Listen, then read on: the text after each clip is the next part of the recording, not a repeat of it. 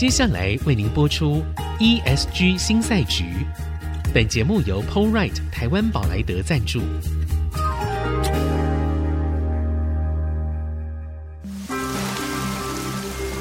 这是企业永续的世纪挑战。这是绿色浪潮下的供应链课题。再造优势前瞻的产业竞争力。欢迎加入 ESG 新赛局。掌握先机，创造新局。欢迎来到 ESG 新赛局，我是节目主持人，人工智慧科技基金会执行长温怡玲。好，我们今天的节目呢比较特别，是因为呢没有邀请到来宾。好，今天呢。呃，因为我们的节目也已经做了将近一年的时间哦，那在这段时间里面，其实也经常被问到哦，特别是在这半年，经常被问到说，哎，所以现在还要谈 ESG 吗？这段时间媒体上啊都在热 AI 啊、ChatGPT 啊这些议题。那因为大家知道我在人工智慧科技基金会嘛，所以大家其实还是觉得我应该要去在这个 AI 的热潮上面啊，应该要多谈谈 AI。好，那但是哦，为什么 ESG 还是非常重要？呃，有几个面向可以谈哦。我想一个最重要的面向就是 ESG，它其实直接牵涉到法规的问题。好，以前我们在讲转型的时候，都是一个红萝卜。好，我告诉你，转型之后可能会有更多的价值啊。啊、可以赚大钱啊之类的。好的，但是现在不是这样子哦。在那个 ESG 这件事情上面，其实我们看到的比较多，可能是对大家第一个印象哦，感觉它是一个棍子啊。好，就是你可能在成本上面，你的计算的方式就不一样，那你就增加你的成本。特别，我想 CBAM，然后美国现在也跟上了嘛。好，所以这个碳边境税的问题，当然对于我们出口是造成一个很大的一个算是威胁吗？好，或者是说，其实它是一个极大的压力。但是在这个压力底下，我觉得我们如果再看比较深一层，这是第二层的部分，而且也是在台湾我们可能比较少讨论到的。其实它是直接在 ESG 的 E 的部分，它是牵涉到气候变迁，然后气候异常这样的问题。好，那这个问题它当然非常的重要，而且它非常的急迫。好，所以这件事情其实还是要持续的关注它。那回过头来看哦，其实呃，我们在谈到 AI 的时候，特别像因为 ChatGPT 它掀起了一个热潮。我最近啊，就常常听到有朋友说，朋友说他去那个他家邻居是烧腊店的老板哈，然后烧腊店老板就问他说：“那现在有什么 AI 概念股啊？”好，然后去剪头发的时候啊，剪头发的阿姨啊，也问他说：“哎，那有什么 AI 概念股？”我想可能大家都蛮熟悉一个概念，就是如果当擦鞋童都开始买股票的时候啊，呃，这可能有一个泡沫化的 一个危险在那边。好，那我的意思是，有些事情它是过热的，但是它在媒体上面呈现出来，好像看起来非常的重要，但它实际上不见得有真正的立即的发生的危机。好，那但是以 ESG，特别是我想近零排放的这件事情来说，对于企业它是直接就在眼前的一个挑战。所以虽然说好像媒体现在有一些程度上面比较少在这方面的讨论，但是我想它还是一个非常重要的议题。那特别我们当时在做这件事情的时候，我们想要开这样的一个节目，比较想要琢磨在供应链，因为供应链的。净零排放这件事情是我们过去所不熟悉的。好，我们以前可能就是顾好自己，然后呢，可能就是呃，我的用水用电好，然后我自己在制造上面，我可以呃尽可能的节能。但是现在不是，是连供应链它都要全部一起来考虑哦。那供应链一直以来都是台湾的我们在产业上面的强项，好，所以也就是说，在我们的强项上面遇到了极大的挑战的时候，那我们必须要正视这样的一个问题，要如何来因应这样的一个改变。好，那在这段时间里面，其实我们持续在谈 ESG 哦，在过去我们到底做了什么事情呢？在过去我们的节目上面哦，呃，我有稍稍的统计了一下，我们其实总共访问了二十二位来宾。好，然后呢，这二十二位来宾当然有有一些有点重复。好，那为什么会有重复呢？大家都知道嘛，重复的事情表示它非常的重要。例如说，像总体经济这非常重要，因为总体经济它涵盖的地缘政治啦，涵盖了能源啦，还有它涵盖了我们在整个成本计算上面非常重要的就是利率以及汇率的问题。所以这件事情我们必须定期的去关照。我们要注意这个整个大的趋势的改变。好，例如说，我们也邀请了哪些专家呢？气候变迁方面的专家，还有很多的产业界的朋友们、专家们。例如在金融的部分、科技制造的部分，还有建筑。好，我们其实会涵盖这么多面向，要跟大家沟通的一件事情是，因为 ESG 这样的议题，它原本就不是单一的领域，它会牵涉到的是我们在。不管工作上面，或者是生活的每一个层面，可能大家现在在生活的层面上面还比较没有感受到直接的压力，但是直接在制造上面，我们可以看到它是压力非常大的。好，所以在这个事情上面，那因为又过去没有经验，所以在没有经验的时候，那个焦虑感会特别的重大。因此，在我们过去的节目里面呢，我们真正要做的事情是：第一，我们希望可以邀请专家来从。很多不同的面向告诉我们这件事情，我们应该要怎么样找到正确的指标，还有我们有哪一些方法可以来因应这样的一个新局。好，那当然很重要的就是希望可以减低焦虑哦。那在这段时间，大概 ESG 是从二零二一年开始，在台湾的媒体上面开始有许多人来谈。那我自己的观察是。真正的专家，他不见得是在媒体上面有那么高曝光量，好这样子的人哦。所以也正好，因为我自己的工作的关系，比较有机会可以接触到业界里面，然后真的是在。做事情的专家，所以在我们节目里面哦，其实邀请到的专家，当然有一些也是很有知名度啊，但是有很多是我们可能在其他媒体上面并没有办法听到他们的说法，但是可以在我们节目里面非常完整的来跟大家分享，到底我们应该要怎么样看这样的一个问题。好，所以这个是。帮大家复习一下，我们到底为什么在做这个节目的过程里面，我们有这些安排。然后可能大家也可以发现到，我们的内容通常会比较扎实一点点。呃，因为有很多的朋友们跟我反映啊，他说。哎，听你们的节目其实有一点烧脑。好，那因为里面有很多的那个知识型的内容，但是我相信哦，透过我们这样知识型的内容的分享，可以帮助大家在看到其他媒体报道的时候，心里面可以更笃定。我们不会知其然，不知其所以然。这是一个制作节目的时候，这是我们的初衷。好，那在过去我们所做的这些节目里面呢，我们大概有。盘点出来一些中小企业需要去解决的 ESG 的十大问题。好，那这个十大问题呢，我会在后续的节目里面邀请专家，我们针对这十大问题非常详细的来剖析，到底企业应该要怎么做。好，那这个会牵涉到非常非常多的层面哦。那我想，我们首先第一件事情要谈的是。通常中小企业它必须要解决的第一个问题是，企业里面的经营者或者是中高阶主管，他对于 ESG 的概念可能是比较不够的。好，要怎么说呢？第一件事情是我们通常直接做的事情是一，就是 environment 这个部分。所以我们看的可能就是近零排放啦，好，那如何节能减碳啦，然后或者是哎能源的部分要怎么样？然后有些有些人已经直接很快的跑到说，哎，那所以我要去哪里买碳权呢？哎，我是不是应该要买座山来种棵树啊？这个可以跟大家分享一下哦。其实大家会觉得好像种树是一个解法，所以到处去鼓励人家种树。呃，种树本身没有任何不好，好，但是呢，种树有一些我们需要思考的事情。例如说，如果我们今天种的树，我们就把它种在农地上面，好，那其实我们在变更土地它原本既有的用途的时候。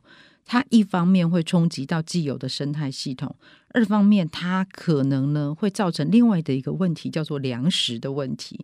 所以其实不是只有哎，我我就是种种了树，好，那于是哎，我之后可能还可以买卖碳权。我想很多人会这样想，好，它其实没有那么单纯。然后种树还会有什么问题呢？其实啊，种下来的树我们不会让它长一辈子嘛，哎，所以种下来树可能过一段时间它又被砍掉了，然后那个碳呢？一样的，它又是释放回去大气里面，因为它同样在被使用，所以它整个我们如果把时间拉长来看，是不是真的能够呃节能减碳？呃，其实很难说。好，还有最有趣的、很实物的问题就是。树种下去，并没有说一定会活啊。好，所以有一个统计的资料，就是亚太地区这边造林的这些计划，通常哦有百分之五十会在五年里面死亡。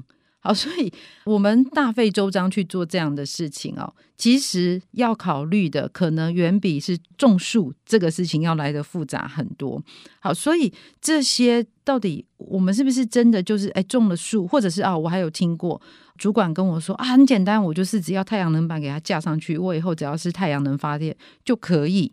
好，那这些事情呢，这个都还是比较狭隘的部分，因为我们通常在目前只看到都是在 environment 的碳盘查，好，然后能耗的这些的盘查，而忽略到一件很重要的事情，其实近零排放它是有一个国际上的标准的框架在，好，例如说 ISO 三一零零零。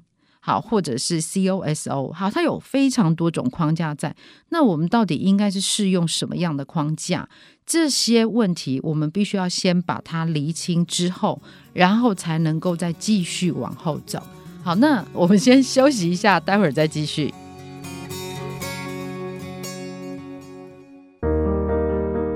欢迎回到 ESG 新赛局，我是温怡玲。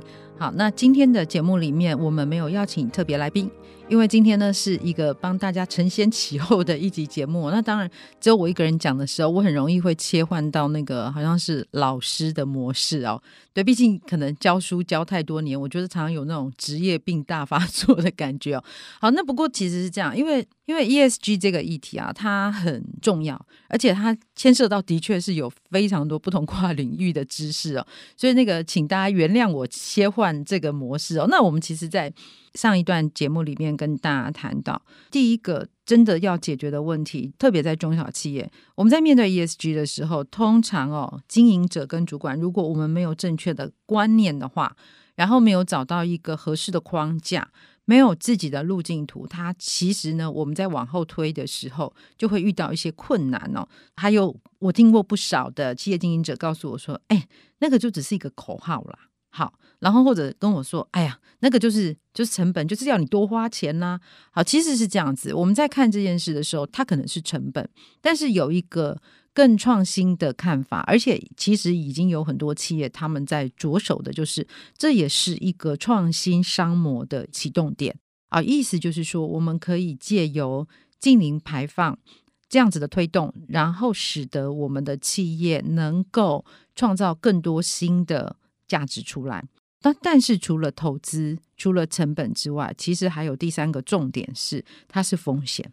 好，ESG 的整个概念里面，它是从风险管理这边出发的。因为很多人跟我说，为什么这件事情不是环保署来管哦，而是金管会？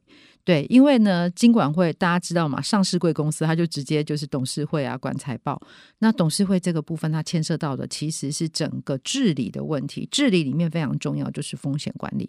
所以 ESG 我们可以重新的去定掉它，它的确会是一个风险管理层面的问题，也就是说，它必必须是经营者董事会必须要关注的重要议题。好，那也就是说，第二个我们会遇到的问题就是。因为以为它只是一个口号，或者只是一个形式，所以我们通常没有导入一个真正的有效的模型跟路径图。那我们在其实很早的节目以前，在去年的节目我们就有说过，每一家企业不管我们或大或小，哈，我们规模有多大，我们的员工有多少，重点是我们要怎么样逐步的去推动。我们内部的净零排放，如果就单纯就净零排放来看，我们要有一个路径。所以这个其实一开始的时候，我们要进行盘点。好，我们到底什么地方还可以再更加的节能？这个是第一件可以做的事情。那后面我们再逐步的把它。展开来，好，那但这只是一哦，还是要再三的提醒，它只是一，它其实呢，真正要有效，必须从 G 开始，就是从治理的部分。对，我们是整个高阶主管董事会这边，我们已经有共识之后，然后再逐步的往下做 top down 的效果，呃，根据我们在看国内外的成功经验，这是最有效的。好，那第三个问题哦，我想这应该是大家普遍都有遇到的一个痛点，就是各种标准还有系统的验证跟维运，其实成本都非常的高。好，那这个成本拉高之后，会造成企业获利的困难，因为我们大家都知道，我们过去是一个将本求利这样的一个产业形式哦。对，我们的定价常常都是哎，成本加上多少，但是现在当净零排放，它势必好，例如说我们的气呃设备要更新。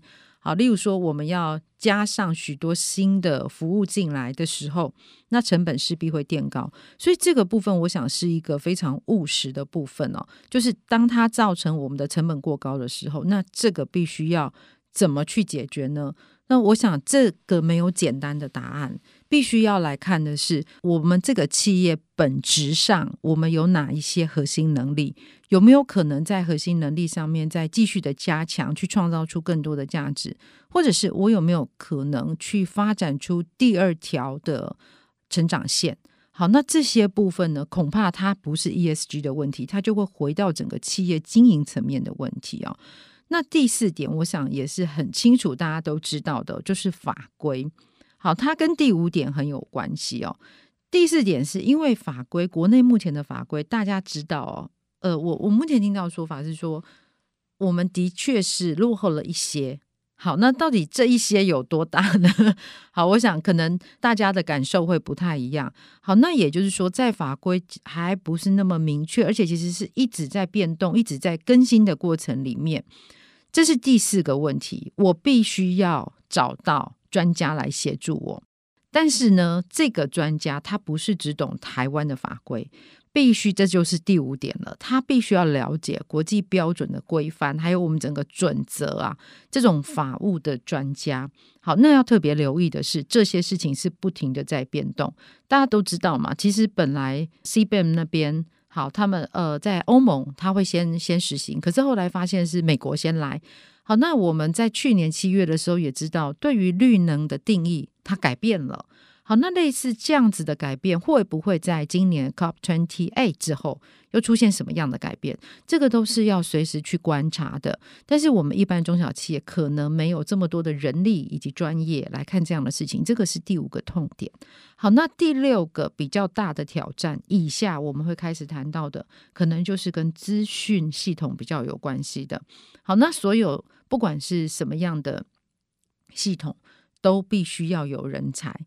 那对于目前呢、哦，中小企业来说，可能我们在风险管理上面，我我们有专业人才；我们可能在制造的现场里面，我们也有专业的人才。但是呢，在资讯人才上面是不够的。好，而且呢，这个困难不是说我不找资讯人才，而是可能我们在找资讯人才的时候，就是找不到。因为台湾哦，台湾是这样子，呃，大家都了解嘛，很多很多那个工程师的第一志愿就是进某某护国神山公司哦。然后呢，这个这的确是一个我们在业界经常在说的，就是大家都只能从护国神山找完了之后，我们才能去找资讯人才。好，那偏偏呢，这个人才的部分，它其实很难在短时间就可以补上来，所以会造成我们不不只是在 ESG 上面遇到困难，其实啊，真正的困难是在于数位转型的时候就已经很难做到位。好，所以这个问题要怎么解哦？在我们基金会过去的做法是这样子，我们会比较鼓励的是，我们是不是可以把现在企业里面现有的人才，送他们去学习、去进修，把需要的资讯的能力可以把它补上来。那这样就不用说，哎，我全部都是找新的资讯的人才进来，因为资讯这件事情哦，光是他会写程式啊，会做软体是不够的，非常非常需要专业领域的知识。而专业领域的知识的人，他可以进来学的时候，可以加速我们整个在做这种资讯系统更新的时候的速度。好，所以这是我们的一个小小的建议哦。那再来有了人才之后，其实会直接遇到的问题是：那我的资料到底是不是有统整好？所以会直接来到一个资料的问题。好，这个是第八点，就是我们可能有很多资料。我经常听到很多那个主管跟我说：“有，我们有很多资料哦，有，真的都有用。”好，那但是这个问题是，这个资料要怎么定义啊？什么叫做有用？然后这些资料有经过整理吗？很简单一个问题哦，我想请问大家，我不晓得你你们有没有统计过，你的公司里面有多少组不同的系统里面对于日期的格式大概有多少种啊？哎，这个很多企业不盘点则已，一盘点就发现说，哇，不得了，有那么多种。但是当我要把数据串联起来的时候，这个势必得要去统一格式，我们才有办法继续进行后后面的这个步骤。那很多人就干脆说，那算了啦，不要做，以后再说。好，这个比较残酷的是，当你资料越来越多，而我们面对这种法规的压力越来越大的时候，其实是越早着手越好。好，不然你后面要付的成本会越来越高。这个其实我们在前目前面的节目里面也有特别跟大家分享过。好，那你资料统整了，是这样就够了吗？没有，我们需要的是及时的动态的资料，我们才有办法及时动态去知道我们范畴一、范畴二、范畴三，我们的数据长成怎样。所以在这个时候，我们会需要做的事情是设统呃设备跟系统必须要去做整合。好，所以这个整合上来呢，它可以避免掉我们整个在资讯上面的重工啊，然后错误啊，或者是种种的不透明。那偏偏呢，这个整合它是有非常大的难度。就我刚刚一开始说哈，你你光是那个日日期的格式，好，那还有呢，新旧的机台不一样，那怎么办？我资讯拉不出来，要怎么办？好，所以这个每一个地方对于中小企业来说，换机台成本过高。不换机台，我找不到资讯，所以在这个当中要怎么样拿捏哦？其实说说真的，我们经常在在谈这些问题的时候，都还是必须要进到企业里面去看看真实的状况，然后在当中寻找一个最好的解法。好，这这个最好的意思是最适合这家企业，所以我们很难说，哎，有一个标准的答案。其实 ESG 是这样子的，对每一家企业而言。它都是独特的，所以它没有办法给一个标准答案。你就是呃步骤一、步骤二、步骤三，你就是应该要怎么做，其实是没有的。每一家的状况都不一样。好，那再来呢，还有一个资料的整合，然后动态的更新之后呢，再来，其实呢，接下来的问题就是资讯系统的这种整合更新的速度，我可能会更新。但是呢，我跟不上速度，因为呢，他当他标准换的时候，我是不是要给新的新的资讯进来？我是不是资料库要更新？这又是另外的一个问题哦。所以很多时候我们会希望说，我一次到位。我一次把所有事情做好，但是因为我们现在整个国际的这个规范也还在变动，国内的法规也还不是那么清楚的状况下，这真的是对于中小企业而言，它是相当大的一个难题哦。好，那我们还有一个最后面的一个一个问题，叫做风险管理的数位化的平台。那这个事情会比我们刚刚讲的资讯系统还要更复杂一点点。好，因为它必须要保证资料的透明。可供稽查，可以信任，而且要符合法规的规范。那这这样的一件事情呢，它其实对大家来说都是非常大的考验。啊，透明要怎么样可以做到？我每一个资讯的来源都是透明的，但是这样会不会牵涉到我业务机密的问题？会不会牵涉到隐私的问题？不同的产业会牵涉到不一样的问题哦。那这些呢？假设我还有国外的分公司，好，那我要怎么样把？不同的国家的法规上面的要求可以放到我这个平台里面来。好，所以其实我们刚刚整个在看中小企业所面对的挑战，其实是非常大的。那在我们节目的前半段，我们提出了一些解法。那但是呢，其实我想我们描绘更多的是问题。所以在我们后续的节目当中，会持续的邀请各界的专家，非常细致的来。告诉大家，哎，接下来或许我们应该要怎么样着手？虽然刚刚听了很多的问题，可能心情会有一点沉重，但是我想我们在整个不只是经营企业哦，包括我们人都是这样子，我们会有非常多的难题。但是当我们看到了问题，那么其实可以清楚的把问题定义出来之后，大概解决的方式就已经可以浮现出来了。好，所以今天呢，节目跟大家分享到这边，谢谢大家。本节目由 p o l r i t e 台湾宝莱德赞助 p o l r i t e 台湾宝莱德与您一同掌握 ESG 浪潮的全新赛局。